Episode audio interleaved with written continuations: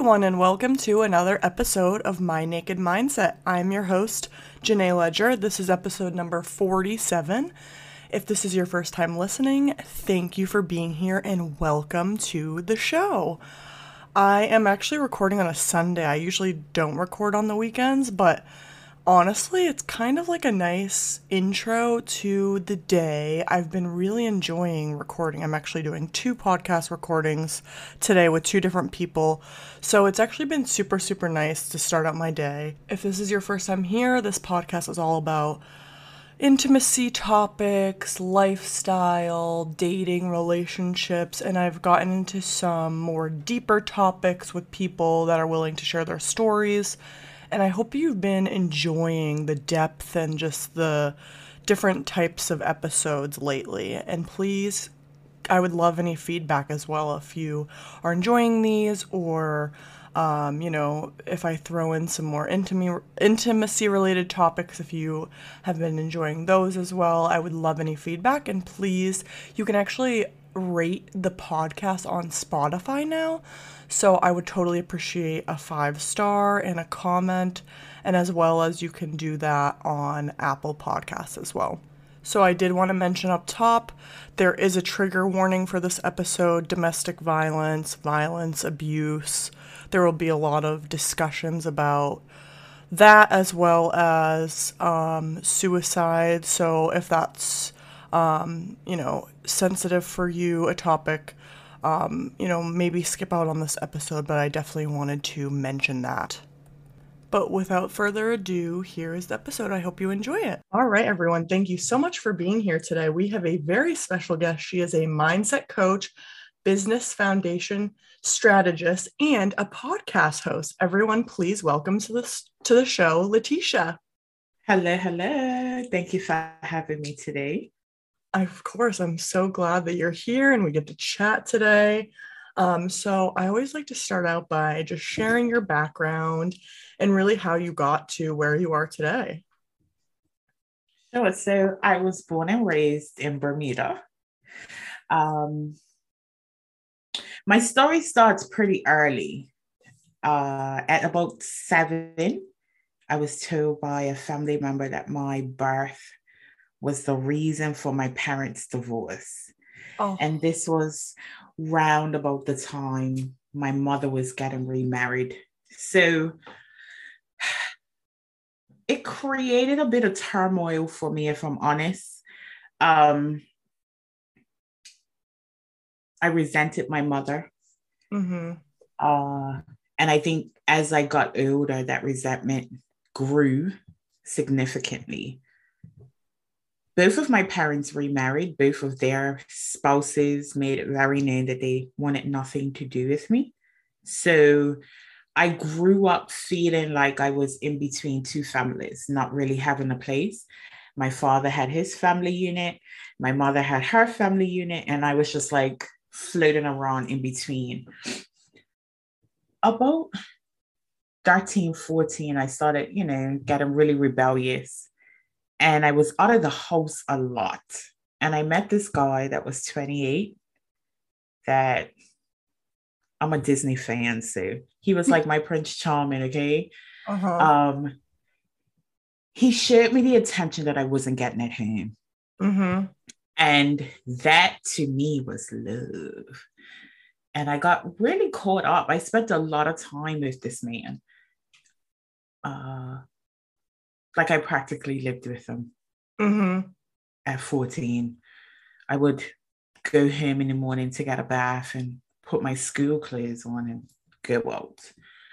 Um, so at about 15, he choked me for the first time. And I knew that that's not what a relationship should look like. Right. I remember packing up everything in a trash bag and leaving his house because you know like i said i spent a lot of time up there so i packed up everything put it in a trash bag and walked to my uncle's house. I never told anybody what had happened but that was for me the end. But the problem was because I had spent so much time outside of the house for a long period of time, now I'm home, nowhere to go, and I'm not happy about it. So me and my mom got in a lot of fights over that period of time. At one point in time, she shipped me off to my father for a couple of weeks. And I remember my father having a conversation with me, telling me that his wife didn't want to raise another child. So I had to go back to my mama. Wow. I was angry. I was very angry. And I, I I remember having an argument with my mother's husband. Ever what I don't remember. But I remember saying, I should just kill myself. Wow. And he says, well, go ahead. this man literally mocked me. So I took a handful of pills. He called my sisters and my mama into the kitchen and I took a handful of pills in front of everybody and walked out of the house. And I remember my mama coming after me and like being very angry. Like, why would you do this? Like, you know, nothing good comes out of committing suicide for anybody. Like, you know, very angry. She took me to the hospital and I was put under outpatient psychiatric care. And I remember having a family meeting and just expressing how I felt in that moment. You know, you guys are making me seem like I'm the problem, but the reality is I didn't ask to be here. And everybody just seems to think that I'm angry for no reason. Right. I remember being in that meeting and my daddy getting up and walking out. And I didn't speak to him for years after that. So I'm even more angry now because it was displayed as anger. Right. But it wasn't anger. I was hurt. I was hurt. I felt abandoned by my parents. And a couple of months later, I'm about 17 now. Uh, I got in a fight with my mother, and it was a physical fight. I ended up pushing her to the ground. Now, I'm sure you know the teenager is always the problem, right? Like always. Yeah, teenage years are tough for sure. yeah. So I was the problem. She told everybody that I put my hands on her, you know, like it was the worst thing in the world. And a couple days after that, I remember receiving a letter, a registered letter, or I don't know what they call. I can't remember what they're called in the states. Certified letters. Mm-hmm. Anyway, you have to go pick this. Like you can't just receive it through your mailbox. Like you have to sign for this letter. And I remember saying to my mom, like, who would be sending me a registered letter? Like, I'm only 17. Like, why would I be getting something like that? And I remember her sitting there as coy as anything. Like, oh, I don't know. I don't know. And I'm thinking maybe it's come from my daddy. Like, I don't know. Like, I it just didn't make any sense to me. Anyway, I go pick up this letter. It was a letter from my mother's lawyer telling me that I was no longer allowed on her property. And if I mm-hmm. returned, I would be arrested. So essentially a restraining order. Oh my gosh. I'm a minor. Where am I going? My mom has told everybody that I'm put her hands on my hands on her, so I can't go to her family. I haven't spoken to my daddy in over a year, so I can't go to him. So I call the only person that I knew that would take me in. I called the guy that had already choked me, mm. and he mm. took me in, no problem. But as soon as I got there, he made it very known that I owed him. I owed him my life. I owed him everything because he's the only person in my life that cared enough to take me in. And that psychological abuse carried on for years. He made me feel like I was indebted to him. Very manipulative. Very. And I didn't know any better. I mean, I had to make a choice. You know what I mean? I need a roof over my head. So at 19, I married him. And when I got married, the abuse was intensified. I what described these years as torture. I at this point in time, I was working in law enforcement. I wasn't mm-hmm. a police officer, but I was working alongside the police. Mm-hmm. And whenever I tell people this story, they're like, well, you could have gotten out. Like you were working in law enforcement, you could have reported what was happening. But I came from a very small place. Bermuda is tiny, 21 square miles. If some if I don't know you, I know your cousin, your right. auntie, your best friend. So rumors pass very fast. Right. And for me, working alongside the police and seeing how human they are, because I think I had, I was probably naive to the fact that police officers actually care right. until I started working in law enforcement. You saw it um, I, right. I saw it firsthand.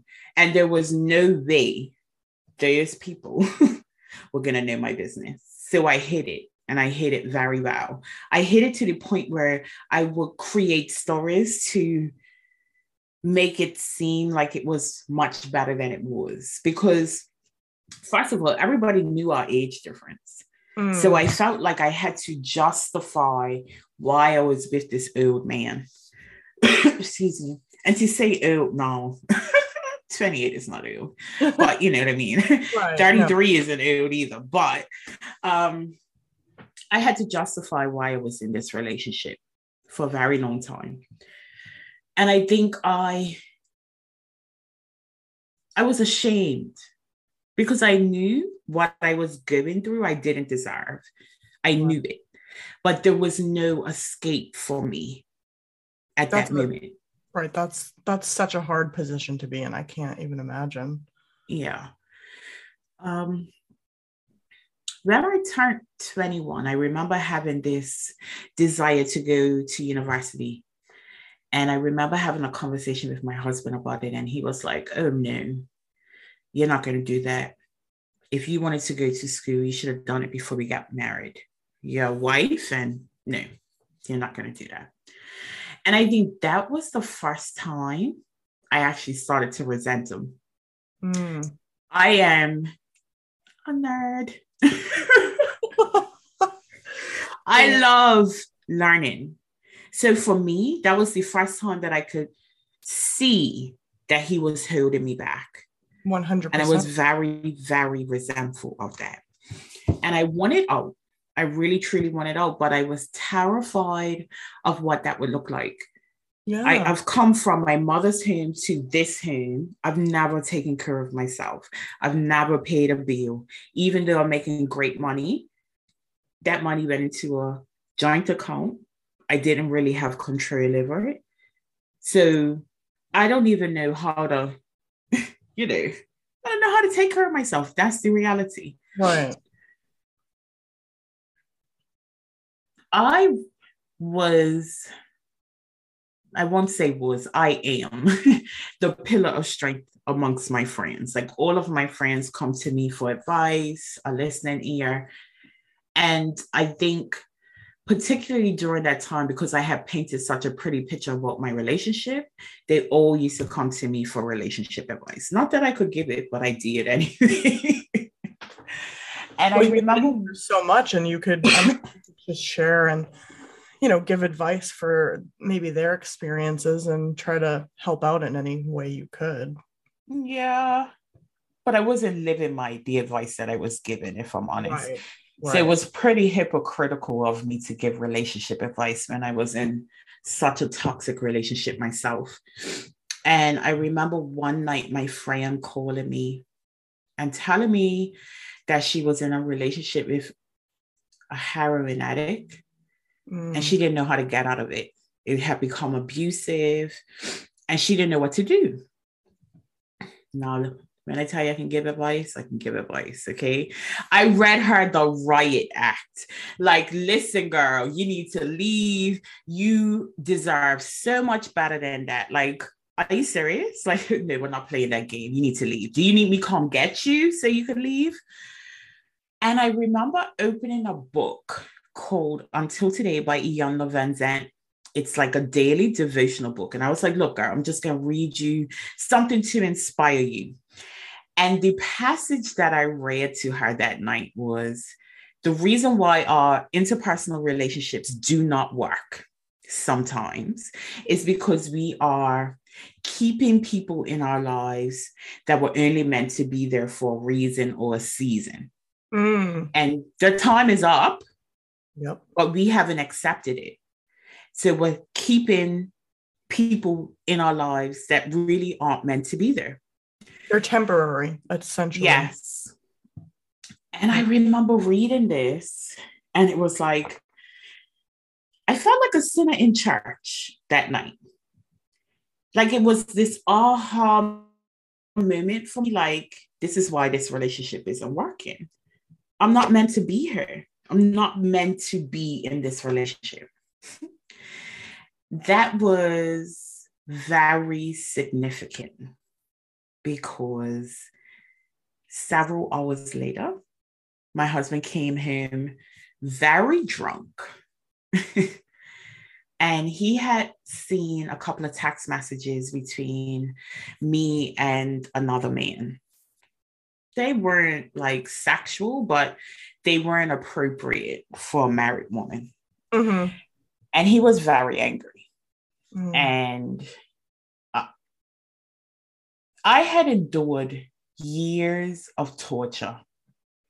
And like, I'm not even going to go into the details. Just know that I knew by the way that he was talking to me that this was going to be a bad night. It was going to be a long night. I just knew it. And I remember running to the landline and calling my mama. And I said, listen, you need to come get me right now. Aww. And he ran after me and pulled the landline out of the wall.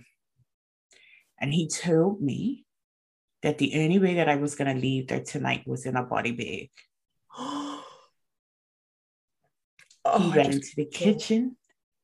He got a knife and he barricaded us in the bedroom. I I can't tell you how long I was in that bedroom. that part of this story was like an auto body experience. Like I literally remember ex- experiencing that part as if I was watching it on TV. Mm. Like I watched myself fight for my life. And there was a point in time where I remember seeing the knife come towards me, but I never processed pain. I, I just, I had no idea that this man that was supposed to love me forever had stabbed me. I all I knew was that I needed to get out of that bedroom if I wanted to live. We were living with someone at the time and that person had come home and heard all of this screaming and commotion. And he broke into the room which gave me enough time to get out. So i ran into the living room and i fell on the couch. My husband ran after me. He straddled me on the couch and continued to try to start stabbing me. And i i, I don't say this lightly and it may sound like I'm laughing, but the only way that I could describe it, it is like a matrix moment. Like it was like I was dodging bullets. Like I I I cannot there's no other way to describe it. And trust me, I'm not making light of this situation. But his friend pulled him off of me and then kicked me out of the house. So I'm outside it was a rainy night. I had no shoes on. I I don't I don't even think I had pants on. And I'm outside in the cold now, realizing that I'm very hot. Mm. And it didn't make sense to me. Right. I just knew that I felt heat and I felt it was like it was running down my body. That's when I realized oh my God, I'm bleeding. Mm. I still don't process pain. I just feel heat. Um, so I'm outside, and luckily my mother listened to me and she pulled up into the yard. So I'm trying to like tell her, like, I need to get my stuff. Like I I was literally in shock. I, I couldn't vocalize to her what had happened. Right. She saw the blood. Mhm. Um, but when he realized that somebody was outside for me, he started throwing my stuff out the window. And it, the house that we were living in didn't have grass. So he was literally throwing my stuff out into mud. Mm. So one of the things he used to do to apologize to me for his abuse was buy me Louis Vuitton. And at 21, when you have over $20,000 worth of Louis Vuitton bags, like you didn't get his stuff, right? Like that was valuable to me. In his haste, he was throwing my Louis Vuittons out the window. So I was trying to get the Louis Vuittons in the car because, like, okay, I don't have a roof over my head, but I've got my Louis Vuittons. Like, mm. you know, my priorities were all over the place in that moment. But he came outside trying to get the Louis Vuittons back. He still had the knife in his hand. And I'm going to be honest with you, I tried to fight him for these bags. And I remember my mama screaming, like, get in the car, get in the car. Because Oh. she was so traumatized. But then you're in shock, I don't think you uh, you don't process reality, right? Like I don't think I realized how dangerous that situation could have been. Like legit, he could have just slit my throat in front of my mama over cowhide. If it's even that, I think it's canvas, to be honest. Canvas, right? Right. Um, so I get in the car and my mama starts driving towards the hospital. And I was like, no, we're not going to the hospital. She's like, no, you gotta go to the hospital. You gotta go to the hospital. So in that moment, I'm telling her, listen, I can go to my doctor. My doctor knows what's going on. So one of the things that I used to do, I remember very clearly learning this in high school that if you're ever in a situation where you do not feel comfortable going to the police, go to your doctor Mm. and let your doctor document the evidence. So that's what I have been doing for years. And I didn't tell anybody. I would go to my doctor after an episode and get him to document any cuts and bruises because I knew how dangerous of a situation I was in. Like, Right. particularly now, I, I think I realized that his mental capacity was very diminished. But I mm-hmm. knew, I knew that there was a possibility that this man could one one day kill me. And I didn't want him to get away with it. right. So I had convinced my mom to take me to her house. And um, Sorry, my dog's going crazy right now. no worries. I had convinced my mom to take me to her house so I can figure out what's next. And I was there for less than 90 minutes. And I remember her coming into the kitchen and asking me where was I going to go because Mm. I couldn't stay there. So, like, this is the lowest point of my life at this point. And I'm essentially being abandoned again. That's horrible. After all you've been through, like that's when you need Yeah. your support so much. Yeah. So she packed me up and I eventually took me to the police station. And the police es- escorted me to a homeless shelter where I lived for two months until I was able to get myself on my feet. I was able to get a restraining order and I was able to start processing my divorce. So now the worst is like over. So I think, you know, um, I'm starting over. And I think for the first time I realized, okay, like the reality is I only have me Right. but I don't even know what that means. I don't know who I don't I didn't even know who I was because my identity to that point had been tied to my interpersonal relationships. So if I had described myself, I would describe myself as someone's child or someone's wife. Like there was no me. And mm-hmm. I think that was the hardest part of this whole process, having to figure out who I was. And right, I didn't right. like yeah, I didn't like it. I was still full of shame. I was full of guilt because I felt guilty about walking away from my marriage, if I'm honest. Like I felt like it was my fault. And the only way that I knew how to deal with that was drink. Mm-hmm. So I drank and I drank and I drank a lot. Uh, at one point in time, I carried around a flask of scotch with me. Mm-hmm. And I drank it all day. Like people that I used to work with used to joke that I needed Altoids 24 hours a day because I always smelled like alcohol. And the truth of the matter is, you know, the way that I used to work, I used to work a 24 hour shift. So um, I would go work drunk.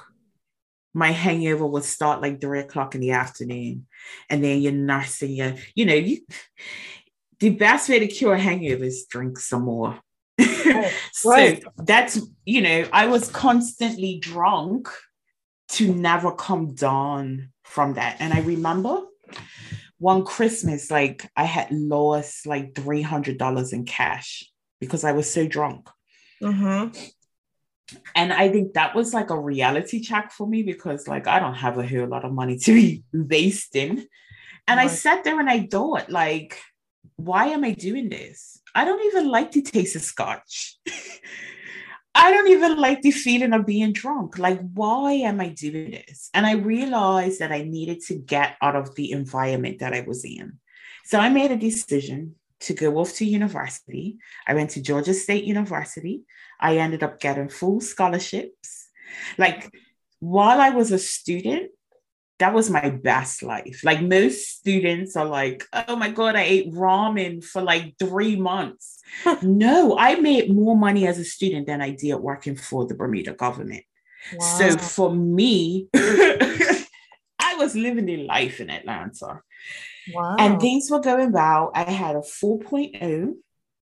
I was just like, you know, doing my thing. And then I meet this guy. And it was something about him that I had some hesitation at first. But during the time that I met him, I was having problems with my roommate. So it was an escape for me going out with this guy. And he was a DJ, you know, like he, to me, just like it was something something about him. I just, even to this day, I don't know what it was. And I fell hard and I fell fast. And within six months, we were living together. And I lived with this man and then realized that he had a cocaine problem. Ooh. I had never been around drugs like that. Like, yeah, I worked in customs, so I had seized drugs, but I've never been in environments where people were doing anything other than weed. So right. for me, there was this level of naivety. I had no idea what I had gotten myself into. And during those three years, he literally drained me of everything that I had. I remember one Christmas, like three days before Christmas, Rent-A-Center came because all of his furniture was from Rent-A-Center. Mm. Came and cleaned out his apartment. And within an hour of that, his lights got shut off. So I spent Christmas with no food, no heat, no way to get a bath. But what was crazy about this is my rent was paid at the apartment that I had with my roommate. But I refused to go back to that apartment and deal with what was going on there. So I remember going to school. And when I say he drained me out everything, like I, I didn't even have like a hundred dollars to my name. Going to school and having to use these student discounts to get like a two dollar six inch subway because I literally didn't have any money. I remember there were nights where I probably ate Sterling 7 Eleven hot dogs, right? Because mm-hmm. I had nothing. And it wasn't that I had to be in that situation. I had my rent paid somewhere else. I had money in Bermuda, but I couldn't let him know that. Right. right? So I stayed in that situation. And I think that was indicative of how I was feeling about myself at that time. Right. That following summer, I decided to come, go back to Bermuda to work for a little while. Um, and I, my birthday is in July.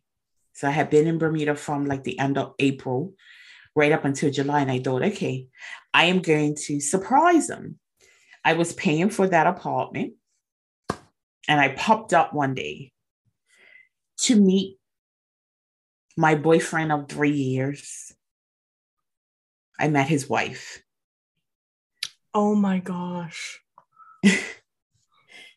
that was the biggest blow because I got to be honest, one of the reasons why I never wanted to date an American was just that. the fact that like you could literally have a family in the next state and like there's no way that I would know.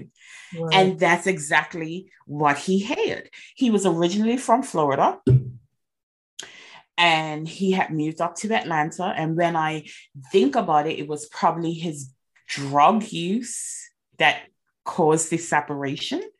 Right. But he had a wife and child in Florida, literally the next state over. And yeah, oh. that was devastating to me. But I couldn't, I was still full of shame. Like, how do I end up back in this crazy situation with another crazy relationship? Like, this is crazy.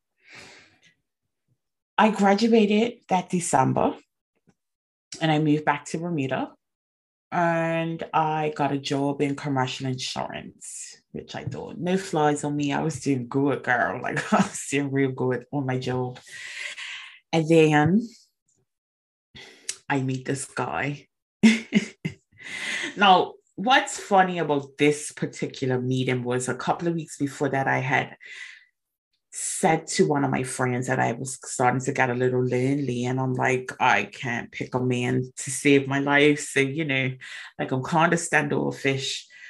And she had suggested that I write down the qualities of the man, like my next boyfriend. And I got serious about this. Like I had 45 things on that list. I was very clear about what I wanted. I meet this guy, and he literally ticked most of the boxes. The big one that he didn't tick was height because I wanted like somebody that was like six eight, you know, like I'm five eleven, so a six eight guy would have been like a dream.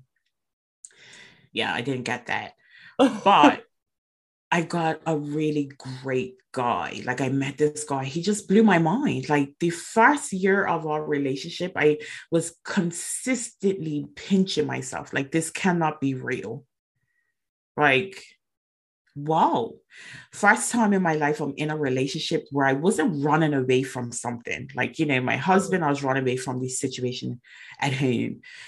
The guy in Atlanta, I was running away from the situation at home I was living by myself. I was living my best life. I wasn't running from nothing. So for the first time, I'm like, I'm finally in a place where I'm entering a relationship, not looking for anything out of it other than just companionship, right? Right, right. We moved in very quickly. Six weeks, we were living together. That's like, it was just like a whirlwind romance. When you know, you know. Yep. When you know, you know a year into that relationship, a family member of his died. And I remember him telling me at one point in time he used to smoke crack. He started smoking crack. Oh no. After that. And I remember being so devastated like, how did I end up in this situation again? You know, I remember saying to him, listen, after three years of what I just went through, there's no mm. way I'm dealing with this. Like I'm being straight up with you. I don't have the mm-hmm. capacity anymore to deal with this. And it was probably the worst thing to do because if you give an addict an ultimatum, the reality is they are going to manipulate you so that it still benefits them. And that's exactly what he did. I knew he was still using, but I think I was just holding on to what had been so magical for me. Right? Right, right. He got fired from his job. Ooh. And the reason he got fired was because he was stealing meat. He was a chef. He was a chef. He used to cater on the side. And I remember seeing the meat come home, but it was nothing about that that was out of the ordinary for me because before he was using, he was catering, he would source his meat through his job because it'd be cheaper. So I never thought anything of it. And I remember one day he had asked me to come pick up a bag from his job. So I went to his job, I picked it up, and I was surrounded by security when I did. And they then told me that they had a security camera in the freezer mm-hmm. and they knew that he was stealing meat, but they just didn't know how he was taking it out of the building.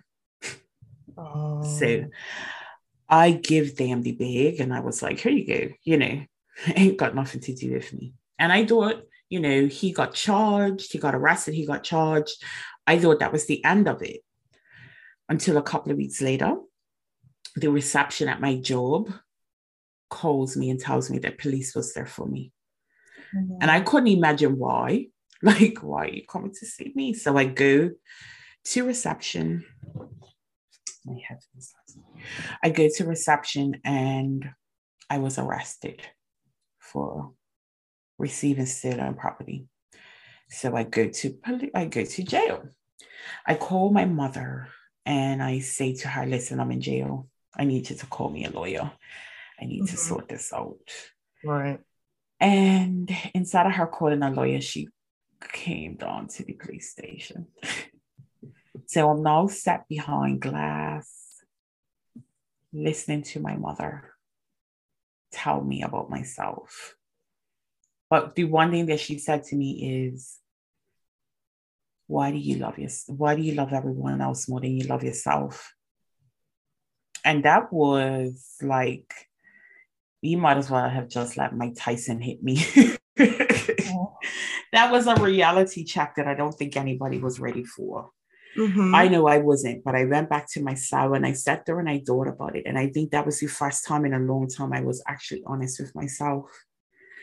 And although I was not directly responsible for why I was in jail, my decisions were the reason why I was behind bars. And if I mm. didn't learn how to make better decisions, this was going to be my life.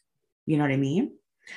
Wow. So I never got charged with anything. I was released after eight to 12 hours. I wasn't there long. Oh, good. Um, but the very next day, the first thing that I did was call a coach. Now, this woman I had met on my journey trying to find my boyfriend some help. And I remember meeting her, and she was like, you're broken. And I'm not saying that in a bad way or a judgy way, but like you are broken mm-hmm. and I mm. want to help you.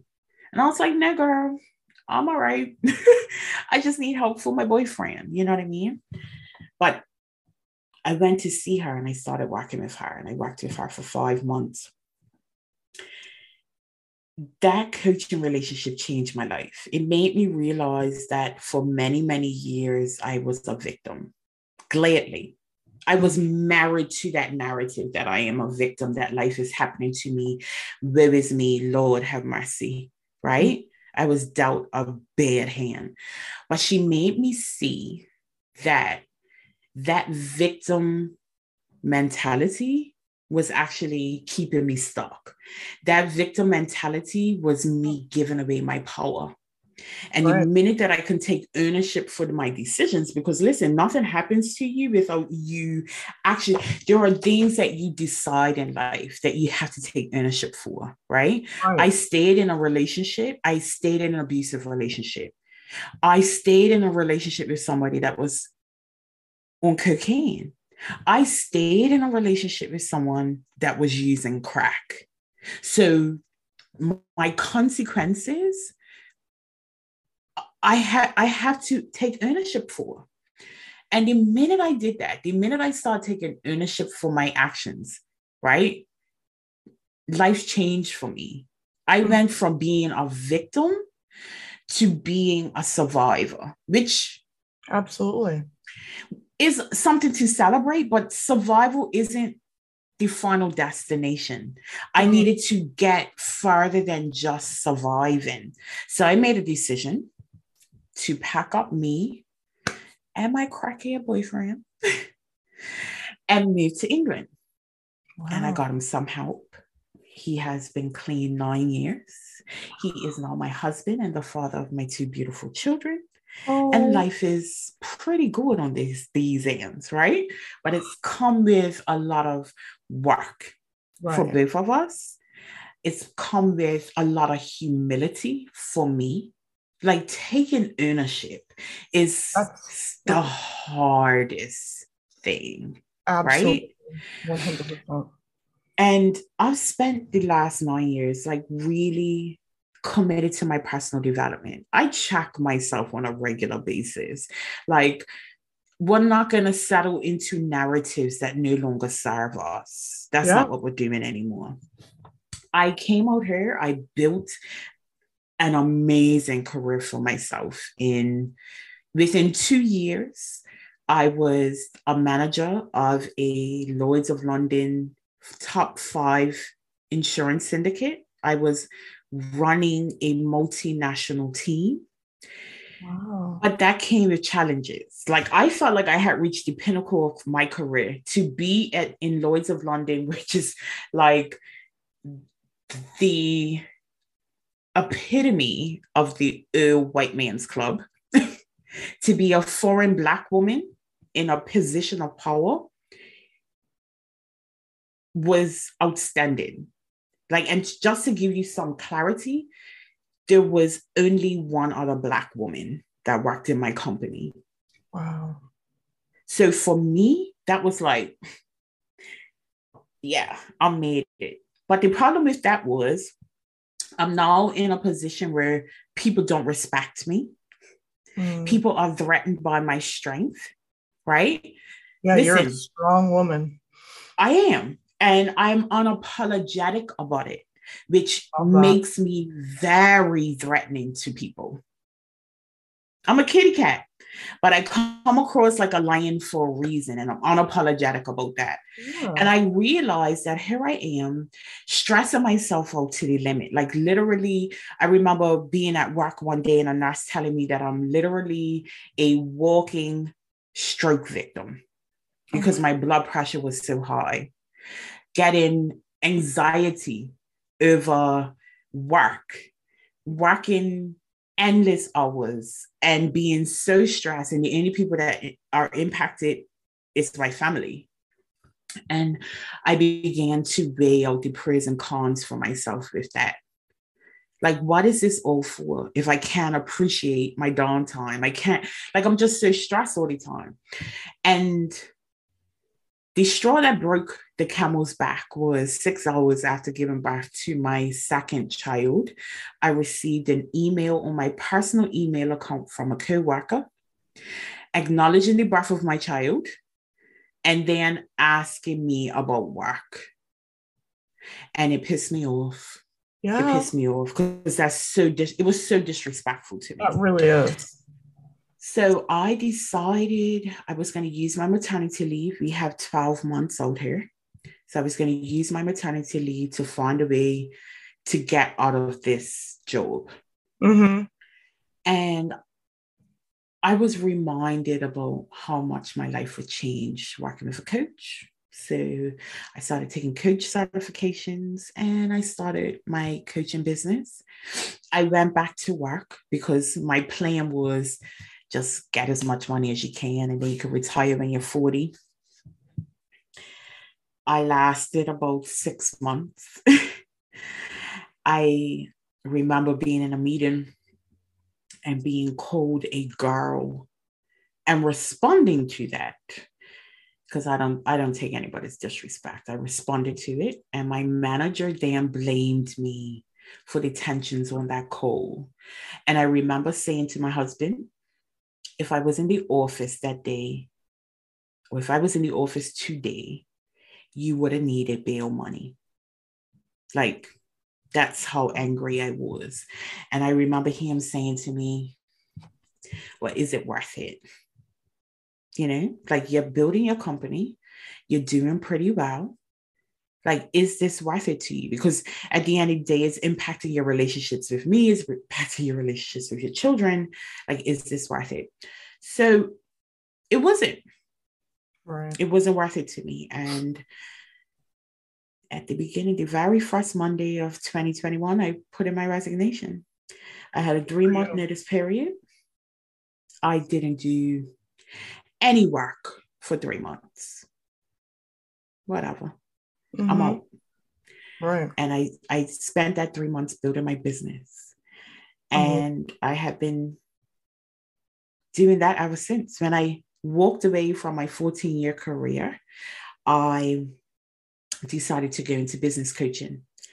I'm really passionate about helping Black women see that they do not have to put up with the disrespect, the constant um, undervaluation of positions, but constantly overlooked. I can't tell you how many times in my career I have trained someone to be my boss, right? And I'm really passionate about changing that narrative. You know, my mother, my grandmother raised me to be a very, very strong Black woman. But in my strength, I define my strength by not allowing other people to devalue me. Yes. And I have established my value and I stand out on my own, building my business and helping other Black women build theirs um, so that we can be self sufficient. Absolutely. And that's powerful. That's my story. wow. That, I mean, you have been through so much. And I'm sure looking back on it now, it's just, it probably feels like a whirlwind. I mean, I, I can't even I can't even imagine like your stories and and what that brought you to you know what who you are today and and the strength and you know all the the manipulation and, and abuse that you went through but i feel like when people go through really really hard things it's just you know you you overcome it. You might go through very bad times and and times where you're like what am i doing? Or you know you ask yourself like why why did i let myself like just go through that? And it's i always say to my friends and i always you know give advice to my friends and and you know when they're going through hard times it's like it's okay to talk to someone and to get advice and to lean on people and and question why you did things and and really kind of reflect i guess you could say. Um and it really is like when you do go through hard times it's like you really get to just look back and say you know what? I i did go through hard stuff but i am so much stronger now. I can you know reflect on my experiences and really just just think oh my god like I, I I I'm such a stronger person because of that. And you're like the perfect example of just overcoming such a traumatic, you know, experience experiences. And I I I give you so much credit for really pushing through. And I I I'm it's amazing that now you're helping out other people. And I I love that. And I know mindset is like a huge factor in it. And just um just really our mind is so complex and and mm-hmm. really just shifting perspectives and thinking in different ways and if you're thinking a negative thought like try to you know turn it into like oh but what if but like you know just switching that narrative right mm-hmm. um so i guess from and, and and i can't thank you enough for sharing all these stories i mean it's i i really just I give you so much credit for just pushing through and and um, it's your your story is extremely powerful, and I'm I'm I'm so excited to share, um, you know, with my audience, um, all of what you've overcome. But if you could give like a few tips or advice to someone maybe going through something abusive or um, you know going through a really hard time what would you um, what advice would you give them well i always like to tell people to challenge their thoughts right mm-hmm. we recycle 90% of our thoughts 90 to 98% so 98% of what you think today you thought yesterday and the day before Mm-hmm. And because of that, that's why it makes it so hard for us to shift our narratives. So challenge your thoughts. Not everything you think is true. Yes. And it starts with a simple question Why do I think this? Now, somebody might say, Well, how is that going to work? Let me tell you something. Your brain cannot resist a question. It may not have the answer right away, but if you ask yourself a question, your subconscious will work until it finds an answer. Mm. Which is why, what if this goes wrong? Is the worst, worst question to ask. Right? So it starts with challenging the narratives. Like you find yourself stuck, like unable to move forward sit for a second in silence and understand the thoughts that come with that, right? And then question it. Why do I think that? Right. And then ask yourself why again. Ask yourself why until you don't have an answer anymore. And most times that gives you room to change your perspectives. There is this you know, this saying that a leg can't stand on one leg or something like that. Oh, I don't even have a leg to stand on, like in an argument or something, right? And that is because if you challenge yourself enough, that that that saying goes for your narratives as well. So if you challenge yourself enough, and knock out the legs of the arguments that you may have about why you can't do something, why you're not enough, why, you know, something negative, and you challenge it. Why do I think this? Why do I think this? And really get to the root of that. Mm. You're knocking out the legs of that table. You cannot stand on one leg. Your narratives can't stand on one leg. So start by challenging your narratives so that you can change your perspective and essentially change your life. Wow, I love that. That's that's powerful right there. That's that's really good advice. Thank um, you. What would you say is the most important part of our mindset? Self-awareness. Mm. You cannot walk around in a cloud. Right. Um and I liken self awareness to a lighthouse. I don't know if your listeners are familiar with what that is, but it's a very large building that stands on the a coast and it allows sailors to see their passage in inland. A lighthouse goes around in like a circle. So it's literally shining a light on an area of water for maybe 30 seconds. That 30 seconds gives the sailor enough time to see what's in front of them and gives it gives them the opportunity to change direction if they are heading for rocks or they're heading for a shipwreck.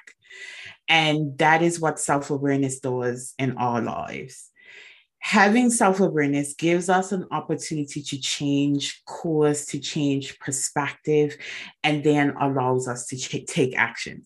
So, reflecting every day is like the most important thing you can do. What was your biggest takeaway from the day? What could you have done to make your day better? And take that information into tomorrow and then reflect again because you're bringing self awareness to the forefront of your day, which then gives you the opportunity to change your life. Wow. I love that. Self awareness is so important. It really is. And and when you are self-aware i feel like you can you can adjust so easily right and you can say all right you know i feel like i i wasn't my best in that situation and kind of be like what could i and i do like that at the end of the day kind of reflect like what did i you know what could i have done better today or you know i didn't really like that interaction with my significant other you know how can i how can i adjust and and do better tomorrow so that's mm-hmm. that's really good advice i really like that um, okay, are you ready for a game? I am. All right, let's do it. So it's called this or that. So just choose whichever one you like. Mm-hmm. Um, okay, so the first one is pizza or pasta.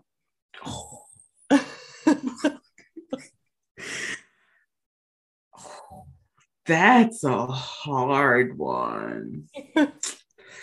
I would say pasta. Pasta. Love it. Fruits or veggies? fruit. Fruit. But like I'm very specific about fruit. Like I don't like all fruits. Yep. So yeah, fruits, but of any a small subsection. That's fair.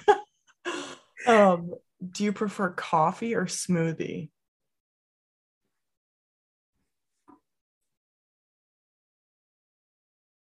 I will have to go with coffee because I don't think milkshake really fits into smoothie as much as I wanted to.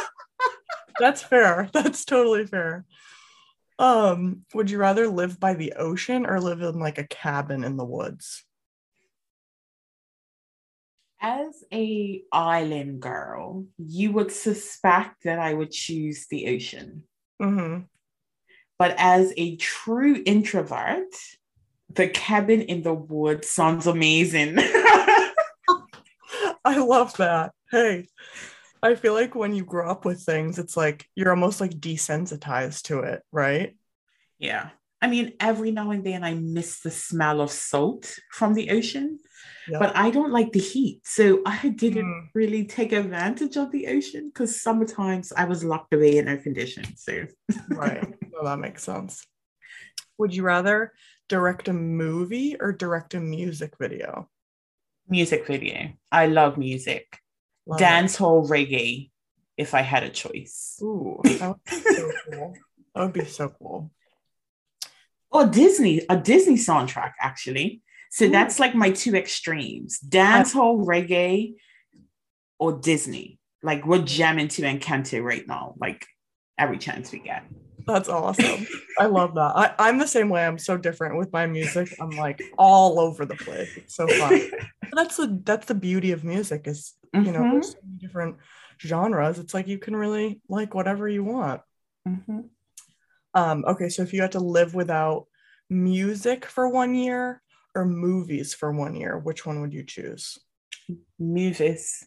I couldn't tell you the last movie that yeah. I watched that wasn't a cartoon so yeah, I can do without Vivo and Encanto for a year.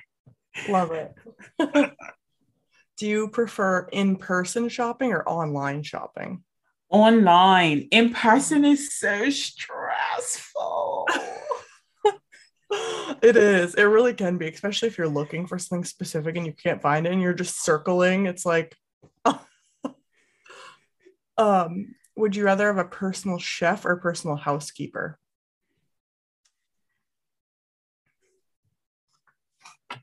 This is a hard choice too because I like my food, but I also like my house clean. Mm. Mm, chef. Chef. Love mm-hmm. it. Road trip or fly to the destination?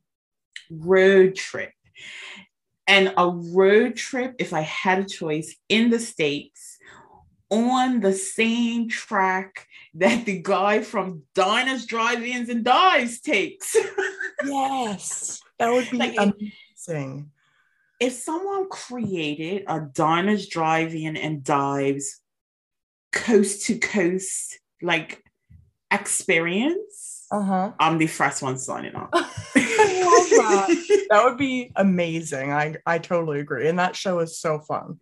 It is. Um, would you rather travel one year for free go anywhere you want, or be given 50K to spend on whatever you want, what would you choose? One year for free.